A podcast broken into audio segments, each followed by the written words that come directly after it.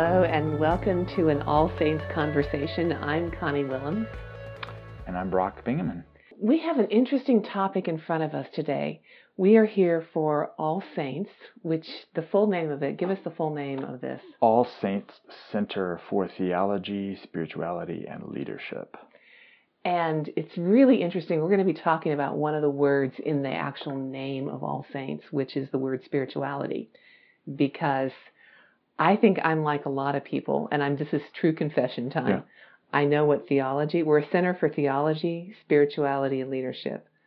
I know what theology is. I know what leadership is. But if you were to ask me, could you define spirituality for me? I would hesitate. So what we're mm. going to do is talk about that middle word, spirituality. spirituality. Don't we find too that these words can be like white noise as well? Like we've really we run into this with theology because some people automatically shut down or it's an intimidating word. Their eyes just glaze, glaze over when they yes. hear that word. And so we've tried to reframe it and recapture what theology was for the early church reflection on God in the presence of God. So we want to do the same thing with spirituality. Because when I hear the word spirituality in my culture that I'm we're swimming in today, usually it's in a very vague kind of way where someone is saying, I'm spiritual. I'm not religious, but I'm spiritual. Yeah. And my connotation has it involving all sorts of really vague or out there or wild or on the fringes mm-hmm. things or spiritual practices or something that people have randomly borrowed from Eastern religions. And yeah. that's not what we're talking about at all. Yeah, there's a a gamut of strangeness related to it. I mean, it may even take you into New Age. So if someone hears spirituality, automatically they're thinking of Shirley MacLaine or something like that. So that is not what we're talking about. We're talking about Christian spirituality. And so there's a whole history behind this going back to the scriptures. That is what we're talking about. That's what we're looking into. That's what we're exploring in All Saints. So, because the word can be so randomly used and so vaguely used, why did we decide it was so important to use a word like that that could be misunderstood? I think because people going before us did. They used that word and they had opportunities to swap that word out for another and they contended for this word. I think one reason, Connie, is because it, it suggests a person. Spirituality, Christian spirituality, is about the Holy Spirit. So, the, involved in the very word is the idea that this is inherently about the Holy Spirit. The Holy Spirit. So why would we look for another term to substitute or something? We need to contend for this word. What we're looking at is Christian spirituality is life in the Holy Spirit, life with the Holy Spirit, intimate fellowship and friendship with the Holy Spirit. That to me is the essence of what Christian spirituality is. And there's actually an experiential lived out quality to that. It's yes. not a theology that's a concept. It is a of an encounter in daily life. Yes. Like it should make some difference. What we're talking about right now, spirituality, life in the Holy Spirit, should affect our lives today. Yes. For again, the early church and what we read about in Scripture, we don't just talk about this. It's not just doctrine to analyze or study, but it's a reality to enter into. It's a relationship with the third person of the Holy Trinity. And so, involved in this are things like practices that people do that help them engage. On a simple level, reading scripture yes. might be a practice, yes. or t- different types of prayer exactly. might be a practice that helps them. That's right. But there's also supposed to be some kind of um, all I have is the word experience, mm-hmm. an experience of life with the Holy Spirit. Yeah, that's right.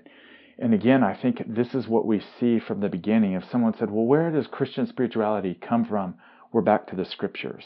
All the great Christian spiritual classics the great Christian mystics, all of them are people of the scriptures. So, really, Christian spirituality is born out of the Bible, out of the matrix or the womb of the Bible, and meditation on the Bible and living it and applying it to lives. That is the essence of, of Christian spirituality, the study of it and the practice of it.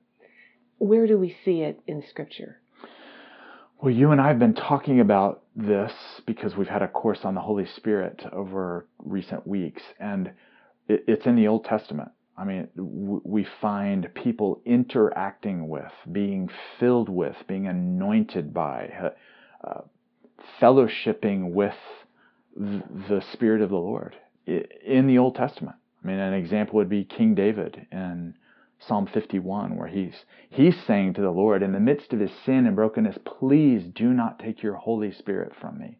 And so, so that's his spiritual his spirituality yes. is what we're talking about there. Yes. So sometimes we look back with this New Testament perspective and we think the Old Testament saints didn't really know what we're talking about, what we're experiencing. David is an example of that, or Moses, others. They they experienced the Holy Spirit and they describe that. All now, through the Old Testament. All through the Old Testament. See people where it says the Holy Spirit came upon someone or stirred or moved or acted or spoke. Mm-hmm. It's all the way through the Old All Testament. the way through. And it's not just, this is another uh, misnomer here that people would think, well, it was just Moses or it was just Isaiah or Elijah or Deborah. No, no, no. There was something you could say democratized about the Spirit. The Spirit was shared with others. So, for example, Moses in Numbers 11 someone comes to him and says, Moses, people are prophesying back in the camp. Aren't you the only one that's supposed to prophesy? Don't you alone have the Spirit of the Lord? And, and he's saying, Should we go tell them to stop? Yes, shut it down. Yeah. And Moses says, No, no, no. I wish that all of God's people, all of you, had the Spirit of the Lord operating and that you prophesied and that you're prophets. So, as far back as the Pentateuch, the first five books of the Old Testament, we see that the Holy Spirit is meant to be experienced and to uh, indwell everyone. And then, of course, we see a great outpouring mm. in when we come into the New Testament. That's right. And someone like Ezekiel prophesies that and says there's a new covenant that's coming when the law is going to be written on the hearts of people and everyone is going to be filled with the Holy Spirit and taught directly by God. Ezekiel says that. And then Joel says in his great prophecy that the Spirit of the Lord is going to be poured out on all flesh. And so that comes to fulfillment in the book of Acts. And the day of Pentecost, Peter's there saying, Joel said this, and that's what you see happening all around you. That's right. For young and old, male and female, slave, free, everyone. It's an outpouring of the Holy Spirit to be experienced by anyone who believes, anyone who opens up their life. So then, Christian spirituality, hmm. life in the Spirit, is this thing. What I think what I'm trying to sort out is yeah. is there the kind of thing of being a Christian without having this spirituality, or are they inherently linked? Yeah. Well, unfortunately, yes. I think we could have people, as Jesus says in John, what is it, John 3, you can be born again. You're born by the Spirit and into the Spirit, but maybe your spiritual life never really develops for one reason or another. And you never really uh, cultivate intimate fellowship with the Holy Spirit. So in that sense, you're you're kind of moving through your life as a spiritual child, and you may not have this kind of awareness of who the Holy Spirit is and studying things in Scripture or the Christian tradition. So, yeah, it's possible. Or you might move through your life as someone who's living out of your head mm-hmm.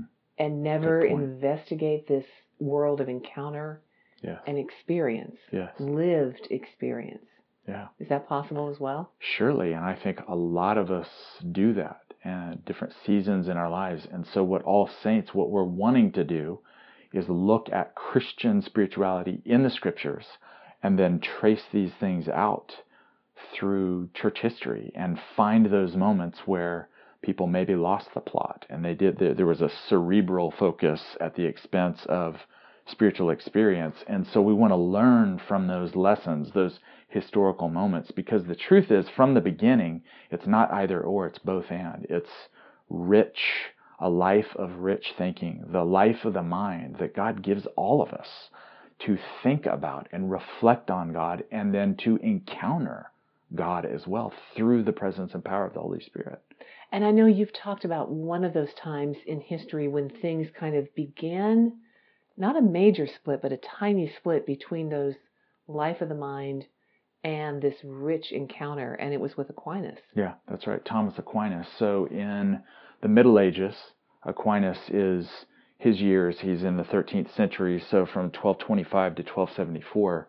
And he did a great service for the church. So he was trying to bring rigorous learning together with the Christian faith. And he created all kinds of systems and categories that helped us out, even to this day. But some of his followers took this tendency to categorize too far. And so a divide began to happen. And so certain people worked in spirituality and others worked in theology proper. Aquinas never intended for that. And so there was a drift that began to take place in the 13th century with, with him. So he probably had a very small little split that mm-hmm. may not even have been noticeable with him, but his people carried it out through the centuries, you saw a wider split. Yeah, like a flight pattern, right? So it's yeah. off a little few degrees, right. but then, yeah, that's exactly right. Now, I will, I will say this is, we're generalizing and we're making some kind of bird's eye observations here. Um, some of this did not take place. We're talking about the, the West, and so we're talking about Europe, and uh, Aquinas is, uh, you know, he's in centers of learning in the West. The Eastern Church would say, hey, we, we never really experienced that separation. And by the Eastern Church, you mean the Orthodox That's Church. right, Eastern Orthodox Church. So the church in the Middle East, the church in Russia, Eastern Europe, they would say, well, we really weren't influenced uh, by Aquinas and these kinds of trends in uh, the West. So they would argue that. I think it's pretty compelling. That's why I think we need to be aware of theology and spirituality in the Christian West and in the Christian East. It's important for us to know our whole family. Because we'll see how the different tracks played out That's as right. you move forward. So if we're going to shift back to the West, mm-hmm. and we mm-hmm. have with Aquinas this split just starting, mm-hmm. if I were to look back and I could see it mapped out, would I see it getting broader and broader? Yeah, with some. Centuries? With some yeah, you would generally a trend, but you would of course find exceptions who never bought into that. And many of them being the, the Christian mystics, the great spiritual writers, because they they knew from their own experience, their own study of the scriptures, their own participation in the life of the church and community, that there was no separation. So they weren't off in a classroom lecturing somewhere. They were living out the spiritual life being spiritual mothers and fathers to others, raising them up to to experience both of these things. So you would have people who would resist this uh, even after Aquinas. And again, I'm trying to sort out as yeah. we go. And so. we're what we're trying to do. This could be yeah. boring to some, but it yeah. actually is really exciting to look at some of these historical trends. Well, and I think it's important to because what I'm trying to do is get my mind around this term that's not terribly clear. Even mm. now, it's used in so many ways yeah. that it's not clear. And so we're kind of tracing where the unclarity, that's not a word, I think yeah. I just made up a word, yeah. where the, the lack of clarity came from. Yeah. And so it began to arise in these different pockets. Yeah. And I think you've probably experienced in the academic world that you can get into places in that place where there is a study of spirituality and there is a study of theology, and it is not mixed. That's right. You may even have experts at divinity schools and graduate schools who they're experts in Christian spirituality, and they may study some of these figures who held these two together, the life of the mind, and their hearts may be dried up. So sometimes that's human nature. We tend to analyze and study and learn things, and we don't actually practice what we're what we're looking at. So, at the core, is Christian spirituality the practice of life in the presence of the Holy Spirit. Oh yeah, well put, Connie. Yeah, that. Yeah, and again, theology and spirituality sometimes are separated. They're bifurcated. For the early church, for the scriptures, reflection on God and life in the Holy Spirit, life with God, the encounter, these are always united. So again, if we're talking about Christian spirituality is biblical, but it's also Trinitarian. Trinitarian, okay. Yes. Which means it's biblical, but it's also of Father, Son, and Holy Spirit. Yes. And if you're doing something other than that, it may not be Christian spirituality. If you're moving into some some other thinking and practices and you're moving away from ongoing interaction with the Father, the Son, the Holy Spirit in ways that arise from and align with Scripture, you're probably moving into something other than historic Christian spirituality. So, describe for me what a spirituality that's interacting with Father, Son, or Holy Spirit. Just give me an example of what that might be. Well, I am 30 years into this and in many ways still a novice. So I think that's the beauty of this is this is a lifelong project. It's an adventure, it's exciting, and so it's a little intimidating. Um, ask me the question again because I just forgot what it was. I just intimidated you right out of the right. question. I just said that's such a big question. So I I'm looking at the idea of Christian spirituality being Trinitarian yeah. and thinking a Trinitarian spirituality in some way interacts with the Trinity. hmm What on earth does that even look like? I think what it does is lets it, it automatically informs us that Christian spirituality is not just about surrounding yourself with books and great things to read. It it's an enc- an ongoing encounter and relationship, a friendship with God. That's it, that's the clearest I can I can state it. That's difficult. It's Yeah. simple enough for my Yeah. 10 year old son to understand, develop a friendship with God. And then we could talk about the love of the Father and the grace of the Lord Jesus and what it means to be a friend with the Holy Spirit who lives inside of you.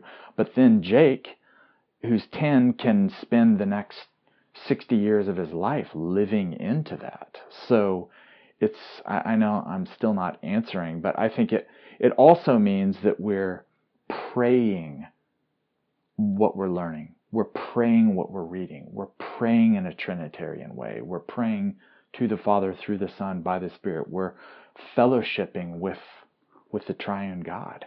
That's a mystery, but it's also an invitation for us. And I think that's one of the reasons it's so hard to put words to Mm, because I'm asking for concrete definitions Yeah. of something that's inherently relational mm-hmm. and experiential. yes. So it would be me saying, Give me a concrete example of your relationship with your son or your wife or your daughter. Yeah.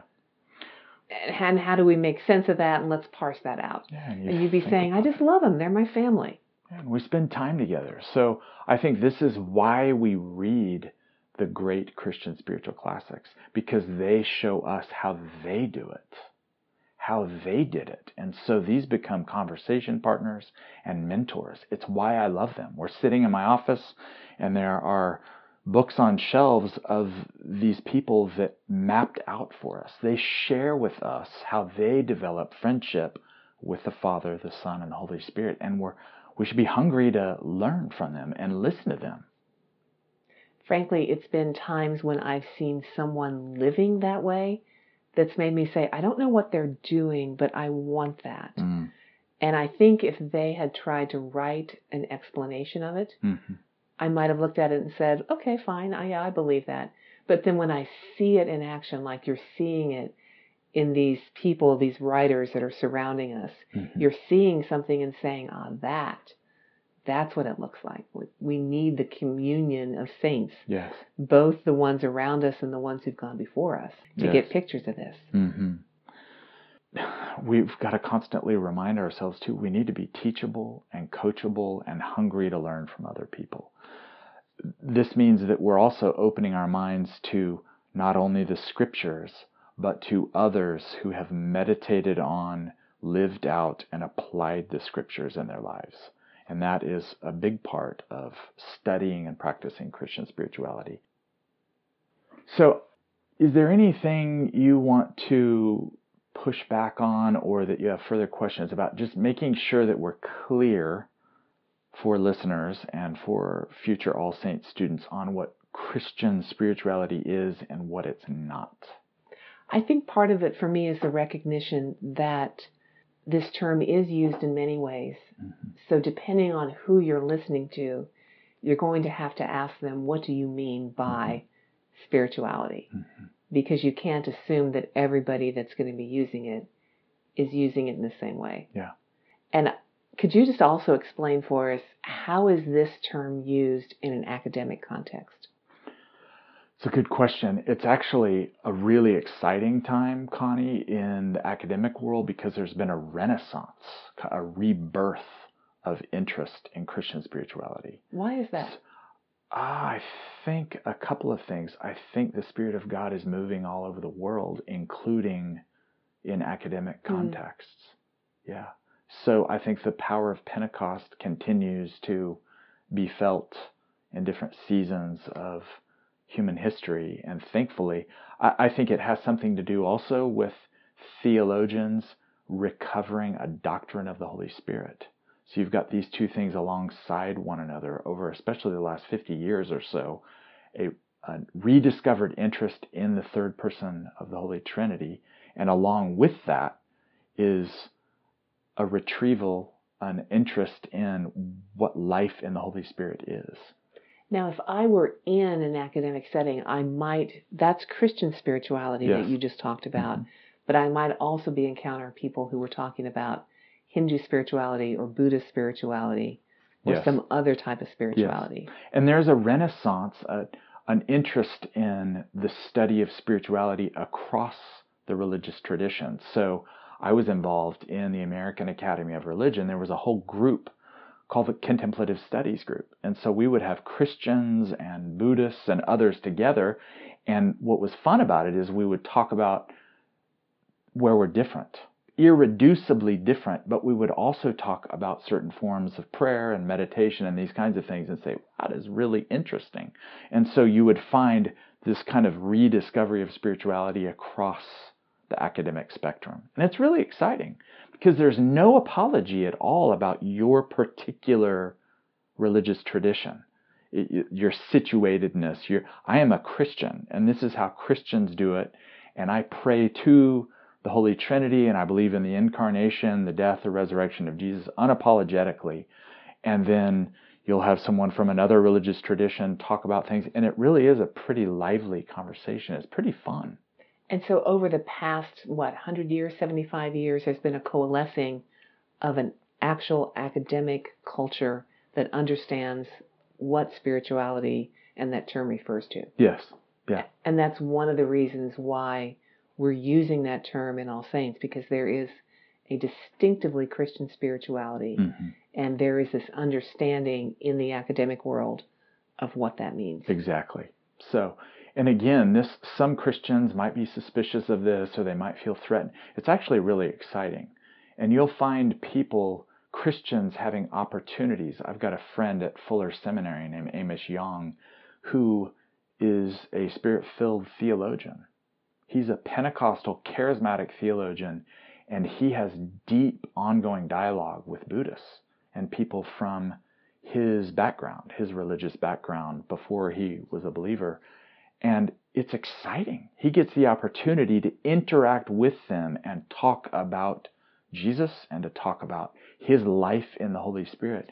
And maybe 50, 60 years ago, that, that may not have happened. So he gets to do kind of missional work and represent Jesus in academic contexts.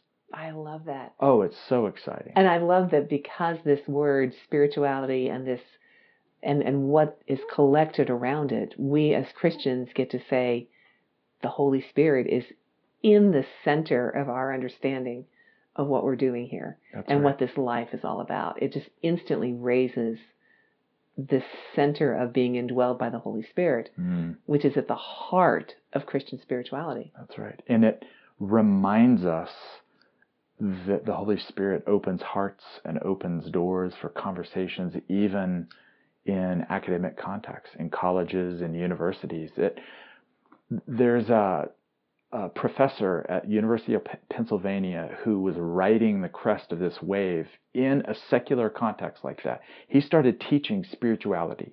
He was a practicing Christian, but he began to talk to students about other forms of spirituality, maybe that they're coming from. And his class, there was such demand for it that there was a waiting list. And so these students would come and hear his Christian perspective in conversation with other traditions, and the students couldn't get enough of it. It became mm. one of the most hmm. popular courses wow. on campus. And so this professor, therefore, had the opportunity mm. to talk about spirituality. And he did other things. I mean, it's pretty amazing. Wow. He would get people to pray and even fast and give things up as they're part of this course. The, the story is just amazing. So, again, that probably would not have happened 60, 60 years ago in an academic context. The Spirit of God has no uh, limitations, no fences that can keep the Spirit out. The Spirit can blow wherever the Spirit wishes. And so it's exciting. I love that.